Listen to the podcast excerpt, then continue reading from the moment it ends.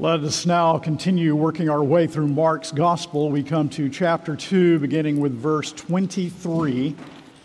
Beginning with verse 23, and we will read through chapter 3, verse 6. And you will immediately see that these narratives are, are connected in theme. Mark 2, 23 through 3, 6. Let's bow before the Lord in prayer. Our Father, it gives to us great delight to turn to the word of the Lord and to remember that it speaks of the one who came into this world, this wonderful Gospel of Mark, speaks of Jesus Christ, God incarnate, who obeyed the law that we broke, who went to the cross and to pay the penalty of our awful sins who removed the curse by taking our curse bearing upon himself. And we ask that our hearts may be enlarged and opened, and our hearts eager to receive the truth as it is in Jesus as we work our way through this very brief but wonderful gospel. It is so rich, it is so full because Christ is here. And we ask that lost people will come to know Jesus and we pray that every believer in Christ will be built up in the most holy faith, even on this day as we proceed. Father, we have confessed, I believe in the Holy Spirit. Now we pray that the Holy Spirit, who inspired the words that we are about to read, will bless by illumining the page and opening our hearts to receive it. We pray in Christ Jesus our Lord. Amen. Please take your copy of God's Word and stand.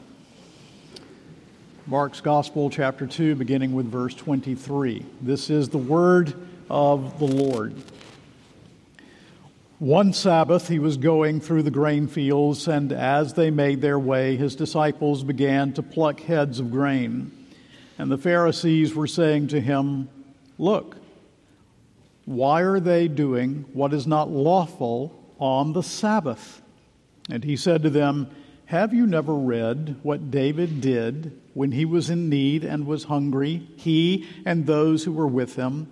How he entered the house of God in the time of Abiathar the high priest and ate the bread of the presence, which is not lawful for any but the priest to eat, and also gave it to those who were with him. And he said to them, The Sabbath was made for man, not man for the Sabbath. So the Son of Man is Lord even of the Sabbath. Again, he entered the synagogue, and a man was there with a withered hand. And they watched Jesus to see whether he would heal him on the Sabbath, so that they might accuse him. And he said to the man with the withered hand, Come here. And he said to them, is it lawful on the Sabbath to do good or to do harm, to save life or to kill? But they were silent. And he looked around at them with anger, grieved at their hardness of heart, and said to the man, Stretch out your hand. He stretched it out, and his hand was restored.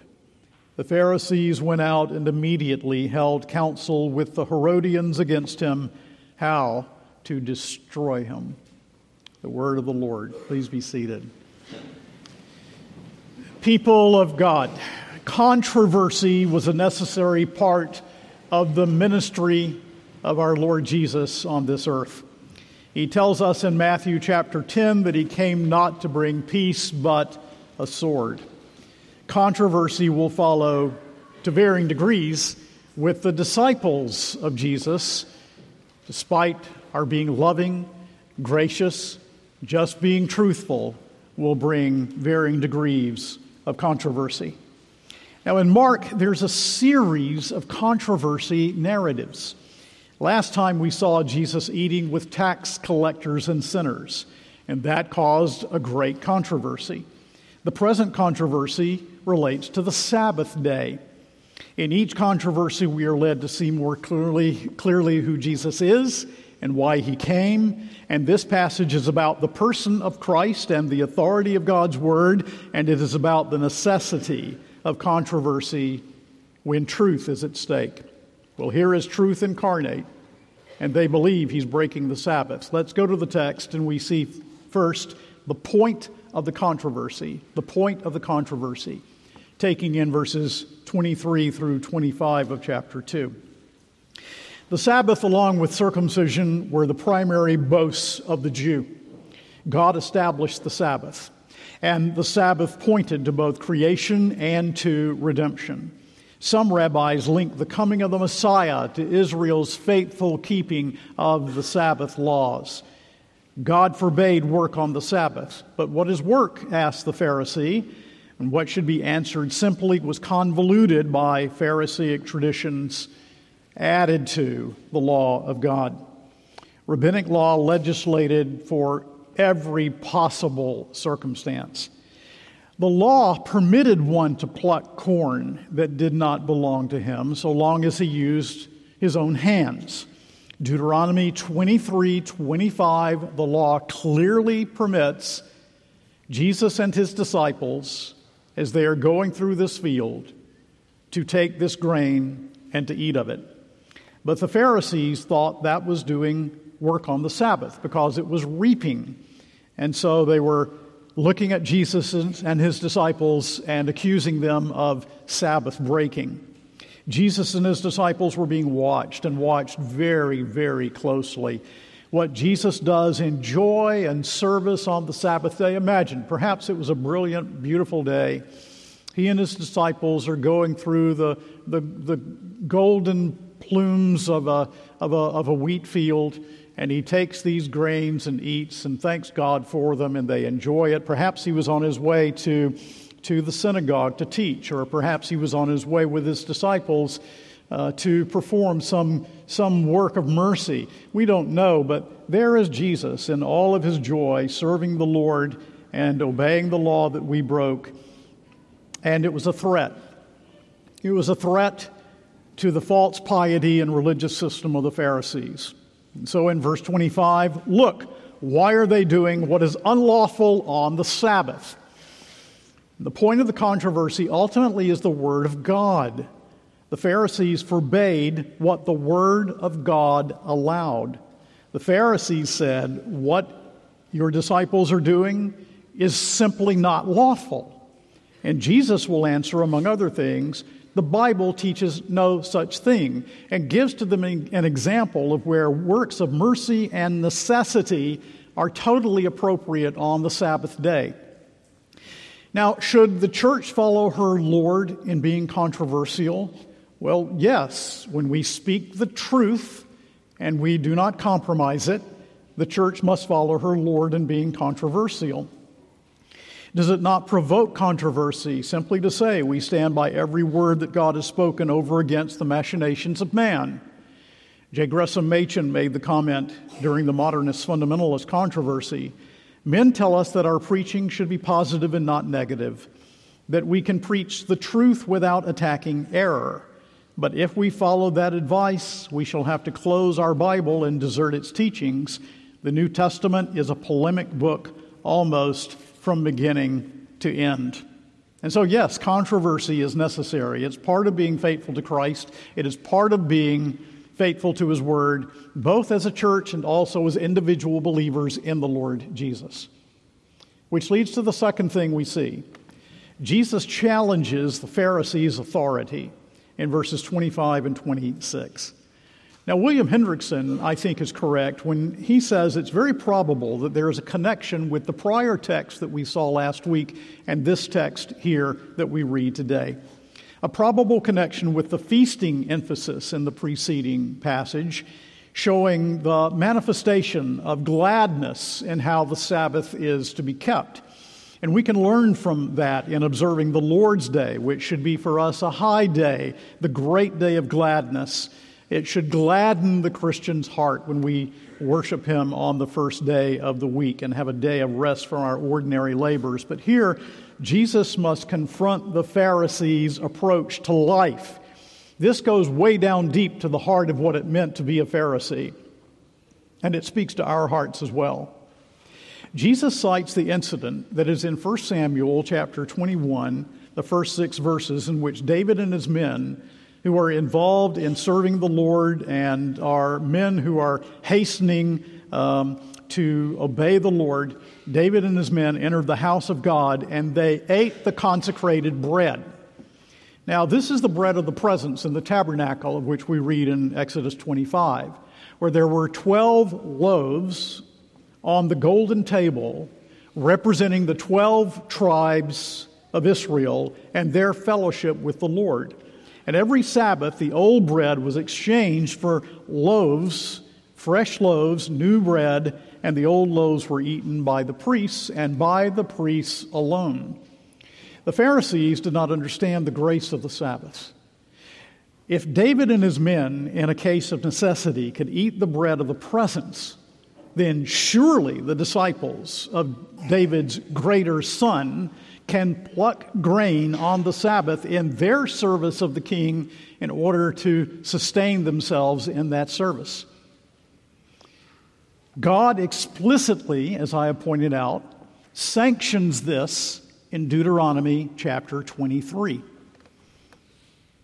David the king, the precursor to the Messiah, did something that they thought was contrary to the Sabbath. But after all, no law of God is here broken, only the man made rules and the false authority of the Pharisees. Jesus was acting in accord with the Word of God he was not acting in accord with the viewpoint of the Pharisees. Which leads us, thirdly, to see Jesus reveals his authority in verses 27 and 28. Now, in verse 27, our Lord gets at the fundamental issue. This is chapter 2, verse 27. And he said to them, The Sabbath was made for man, not man for the Sabbath. So the Son of Man is Lord even of the Sabbath. So in verse 27, our Lord gets at the fundamental issue. Why was the Sabbath given? It was a gift. It was a gift from God to man, not as a work performed in order that we might be accepted by God. There is no work that we can perform that makes us acceptable to God. That is why we need the Redeemer. So the Sabbath was made for man. God gave it for man's good. God gave it for man's sustenance. Had not Isaiah 58:13 commanded Israel to call the Sabbath a delight? R.T. France makes the comment when the negative overwhelms the positive, as it has done repeatedly in observance of the Christian Sunday as well as of the Jewish Sabbath, something important has been lost. Now, that is not to say there are no negatives. God did make commands as to what they were not to do on the Sabbath day. Otherwise, there would have been no Sabbath. There would have been nothing special about it whatsoever. But the Sabbath's negatives were there to enforce the overwhelming positives, the overwhelming blessing of that day as a day of rest from ordinary labors and a day of the worship of the name of the Lord their God, a day in which to delight in the Lord, a day on which to show mercy to those who needed mercy, a day that anticipated the eschatological day of rest that awaits all the people of God that remains for you as well as the people of God. So note this our Lord is not setting aside the fourth commandment, He is not setting aside the command to obey the Sabbath. I sometimes hear Christians say that as they look at this passage. That is not what Jesus is doing. That's not the meaning of the passage. Our Lord is pressing its proper use and observance in contrast with the Pharisees' abuse of this good gift that God has given to his people. Sinclair Ferguson has summarized the Pharisees' abuse of the Sabbath in a very interesting little illustration. It's interesting to me because, you know, Sinclair Ferguson is quite a golfer, um, very, very good golfer, actually, has been for years and years. But uh, here he has this little illustration and my father loved, loved the game.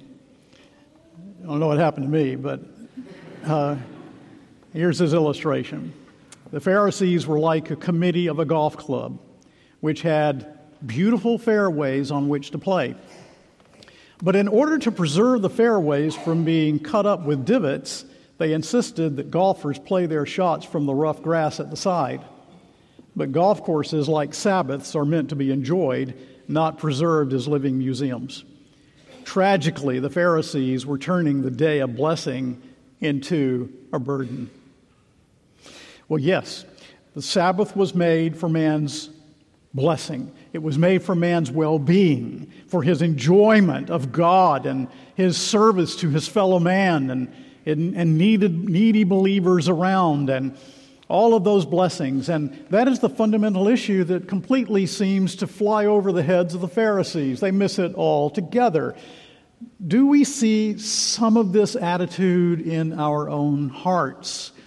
Do I see a heart issue in my own heart that needs to be addressed as I think through the sin of the Pharisee? Will you take note of just a few possibilities, areas in which we might need to ask the Lord to show us and to change our hearts? And let us see if some of these things apply to us, apply to me in particular. Well, the first thing we might want to think of is this legalism and let me tell you, legalism does not mean the rightful place of the law of God in the Christian's life, the believer's life. Uh, we live in a day that's influenced by so many different factors, and there's an unbiblical viewpoint out there that if we love the law of God, that somehow we're legalists. Well, that's just not true. When we're regenerated by the Holy Spirit, we, by the Holy Spirit, we begin to love the law of God. We simply do not rely upon the law for our justification, but we do love the law of God. So legalism, not meaning a proper regard for the law of God, but abusing the law by coming up with our own rules, our own regulations, and especially thinking that we can be acceptable to God by meriting His favor in observance of the law however that law might be conceived, legalism is dehumanizing. And so is antinomianism, by the way. The law of God did not rob the Pharisees of joy. The Pharisees' imposition of their own man made law, accretions to the law, robbed the joy right out of life.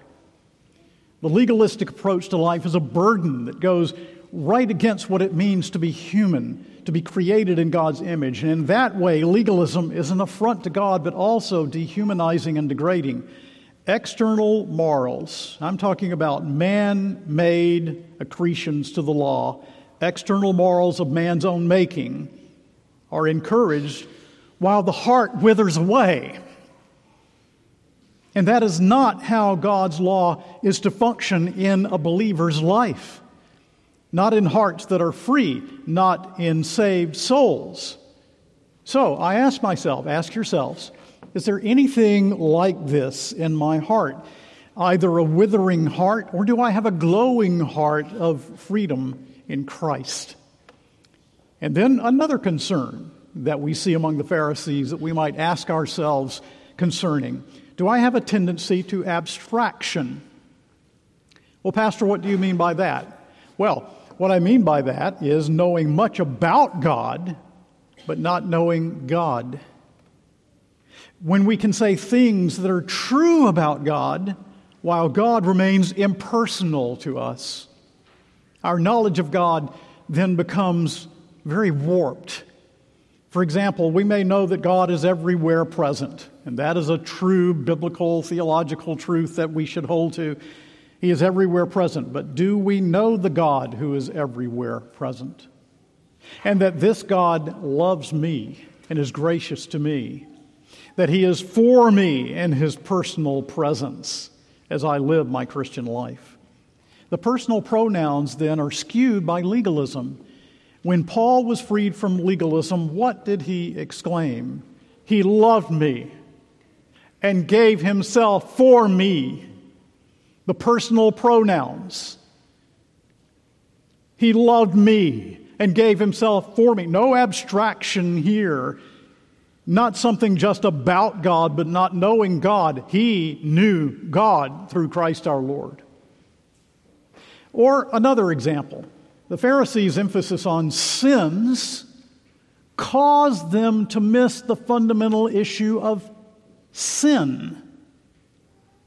The whole problem that produces sins. Because you see, people of God, we are not sinners because we sin. We sin because we are sinners. So the Pharisees were that church historical term that I use frequently. They were essentially Pelagian. They essentially denied original sin, at least in practical ways. And they focused upon sins rather than the heart that produces the sins. I'm not saying the sins are unimportant, but they did not focus upon the heart. And when I realize that the fundamental problem is with my fallen human heart, then I fly to Christ. Then I am driven out of myself to grace. And all of this was missed and is still missed by the Pharisaical human heart, and I believe there's a Pharisee in every fallen human heart. So Jesus then proclaims that he is sovereign over the Sabbath. In verse 28, so the Son of Man is Lord even of the Sabbath. And so the Sabbath was made for man. Jesus, as man's Lord, has the authority to determine the right use of the Sabbath, to apply the Word of God, to interpret the very law that he gave and of everything else for that matter. Jesus is the one who gave the law at Sinai. He is the one who is, is, is of the essential essence with the Father. He is God Himself become man, and He has authority as mediator as well. He's greater than the temple. He fulfills its meaning, including the use of the bread of presence and certainly of the grain in the fields. So the Son of Man is Lord even of the Sabbath. I have a right, he is saying, to lay down how the Sabbath is to be observed. You do not have the right to add these accretions to the law of God. And he calls himself the Son of Man. We'll look at this later in Mark. We've seen it a couple of times already, but Son of Man is that divine person of Daniel chapter 7. The Messiah is God incarnate. He has the right to determine this matter. The Sabbath, its meaning, and use is subject to me, Jesus is saying, the sovereign redeemer of sinners. I am the authority here, not you. So, do you hear this strange note of personal authority? You hear it here, you hear it all through the Gospel of Mark. Jesus is this stormy, authoritative person who is claiming this unique authority as over against the religious leaders of his day. So look for this as we move through Mark's gospel and pray for the authority of Jesus to grip your heart and to grip your life because his authority is liberty, his authority is freedom. Have you bowed to the unique authority and dignity of Jesus Christ? Well, Jesus not only speaks with authority, he not only, as we see in this wonderful section, challenges their authority, but Jesus also demonstrates his authority. He demonstrates his authority by healing on the Sabbath, which takes us to these six verses in chapter 3. Right on the heels of this, this Sabbath controversy that we have just seen, there is another Sabbath controversy that is recorded as Jesus entered into the synagogue. And Mark connects this former with this intentionally. There was a man with a pitiful need, and that need became apparent to Jesus on the Sabbath day. He had some sort, this man did, he had some sort of paralysis, making his hand useless. And so we read in chapter 3, verse 2 and they watched Jesus to see whether he would heal him on the Sabbath so that they might accuse him in their minds is the question will he heal the man? Will he do it on the Sabbath? Why is this an issue? Well, it was widely held by the rabbis that the sick or injured, if they could be cured, should not be cured on the Sabbath unless their lives were in danger. Well, they would look at this man, say he has a withered hand, his life is not in danger. Look at this man. They saw no threat. And if Jesus wanted to heal him, well, he could wait till tomorrow to show mercy to this man, couldn't he? And so they're chomping at the bit to form charges against Jesus, whom they see as a lawbreaker, though he is not. And this is the approach of the legalistic heart. The ethic was very impersonal. It does not relate to God and his perfections. It does not relate to man and his needs. So listen, in biblical ethics, love is never the rival of God's law. And there is perfect harmony between God's law and love and mercy. Jesus' response to this is to tell the man to rise and stand in their midst. See it in verse 3. And he said to the man with a withered hand, Come here. So he has this man right there in the midst of them, where, where everybody could see him, where it would be very clear what is about to happen. Do you read these texts? Do you, do you wish you could have seen their faces? Are, do you have a thrill in your heart about what is going to happen? So this man is there in their midst. Everyone can see him, and there's a great drama in the pause as Jesus asks them a question in verse 4 Which is lawful on the Sabbath, to do good or to do evil, to save life or to kill? What a profound question. Again, Jesus going right to the heart of the matter, isn't he? Cranfield says, this is C.E.B. Cranfield, the New Testament scholar, he says, to omit to do good, which one could do to someone in need, is to do evil. It is to break the sixth commandment. Calvin said there is little difference between manslaughter and the conduct of him who does not concern himself about relieving a person in distress. Whoa.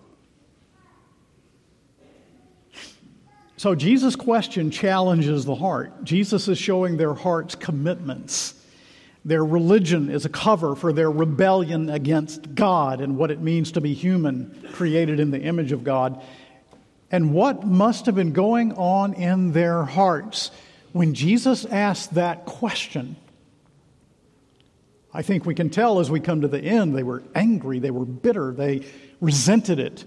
Verse 4 but they remained silent. Because you see, to answer, again, Cranfield puts it this way would have been to suggest that God had appointed one day and seven on which to do good was forbidden and to do evil was allowed. So, is it right to do good on Friday, people of God? Is it right to do good on Monday? Well, then surely it's right to do good on the Lord's day or on the Sabbath day. And if they had read Isaiah 58, for example, in which God tells them to delight in this special day and to meet the needs of needy people around them, well, speaking of harming or killing, is that not exactly what was in their heart toward Jesus? They should have believed and they should have repented on the spot. They want him dead. They want their system which is an unbiblical system, an ungodly system to be perpetuated, and they want him dead. Verse 5 tells us that as the man stood in their midst, well, let's just read that verse. And as and he looked around at them with anger, grieved at their hardness of heart, and said to the man, Stretch out your hand. So as Jesus looked at this man, he looked around the room. His eye swept the room. He looked at all of these Pharisees. And remember, Peter was an eyewitness to this. And as we said in the beginning of Mark's gospel, it is almost certain from church historical records that Peter, this was the preaching of Peter that was passed on and became this gospel of Mark. So Peter as an eyewitness points out just one of those interesting details that we find throughout the book of Mark. Jesus reveals the Father's heart. In his anger, he reveals the same anger against sin that the Father would show against our sin when Jesus hung on the cross as our substituted substitute and propitiated the wrath of God. And as to grief, he was grieved, the text tells us.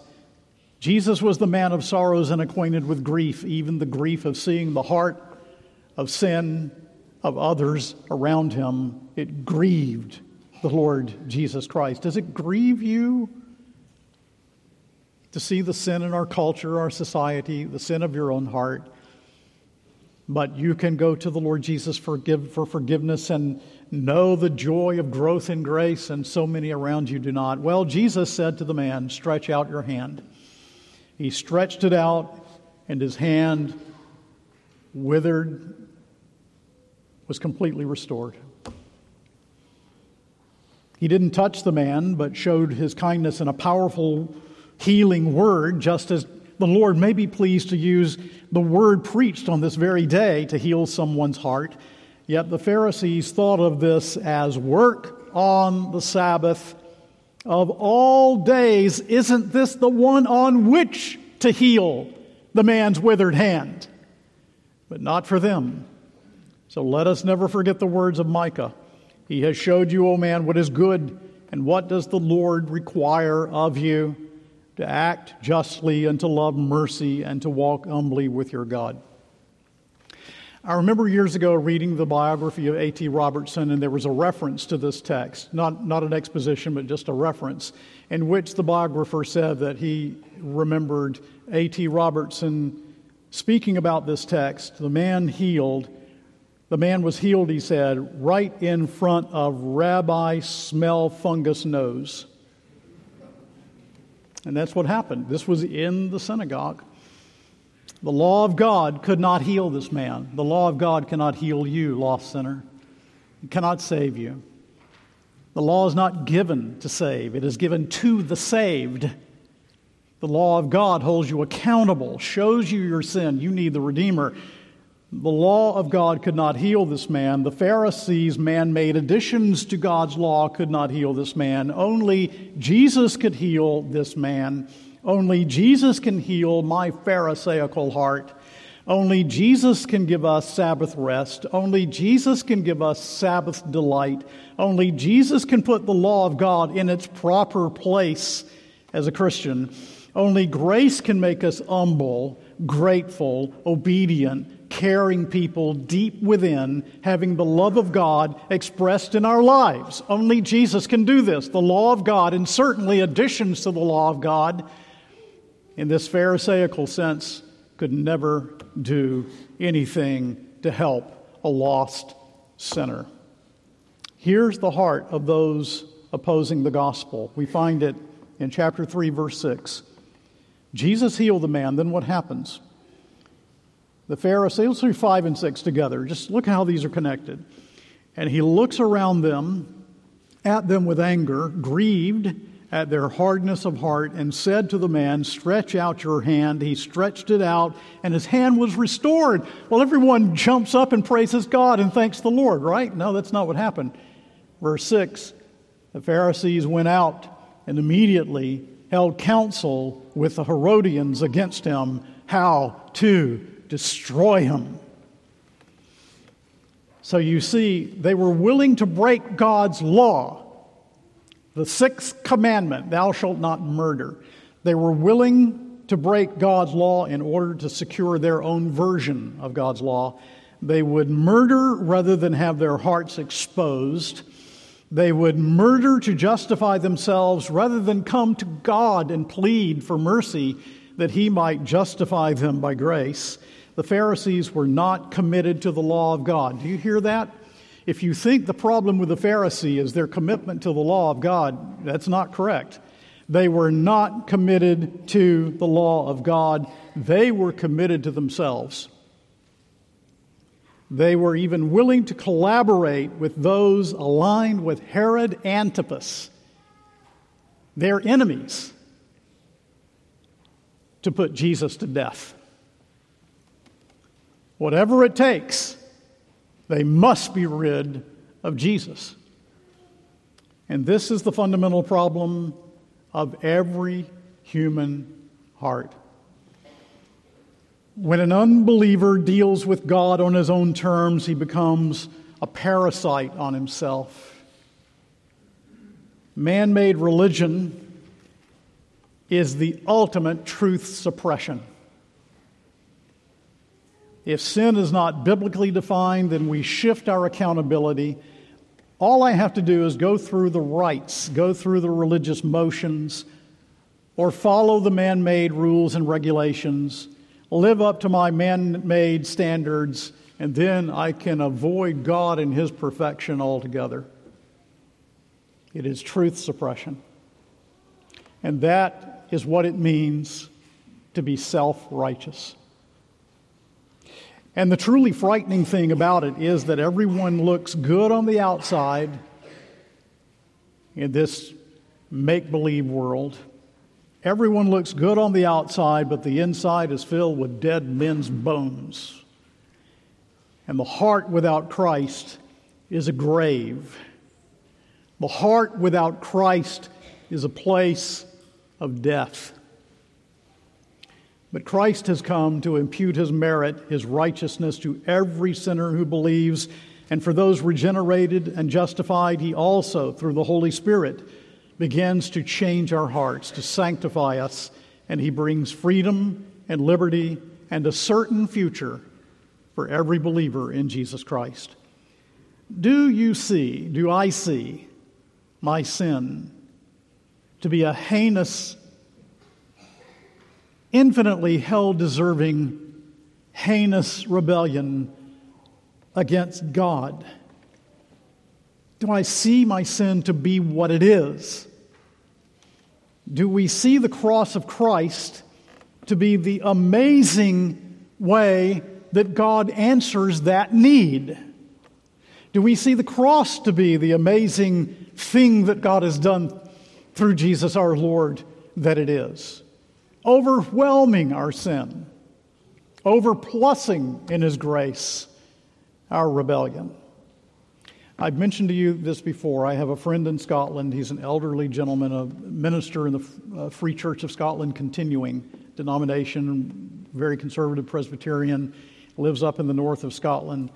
And he says, I've quoted something to you before. Here's something else my friend says. He says, When I get to heaven, he says, When I get to heaven, I will just hold on to Christ's feet and weep and ask him why he should die for someone so unworthy. My friend's viewpoint is the viewpoint of grace. It's not Pharisaism, but it's opposite. That's what it means to trust the gospel of free and sovereign grace. Do you know the Lord Jesus? Have you trusted in him? Believer, are you growing in understanding how great, grand, wonderful, sovereign, free is the grace of God in your life? Let us come to him. And having come to him, let us continue to come to him, to him, to him, to him, who only can be the Redeemer of sinners. Amen and amen.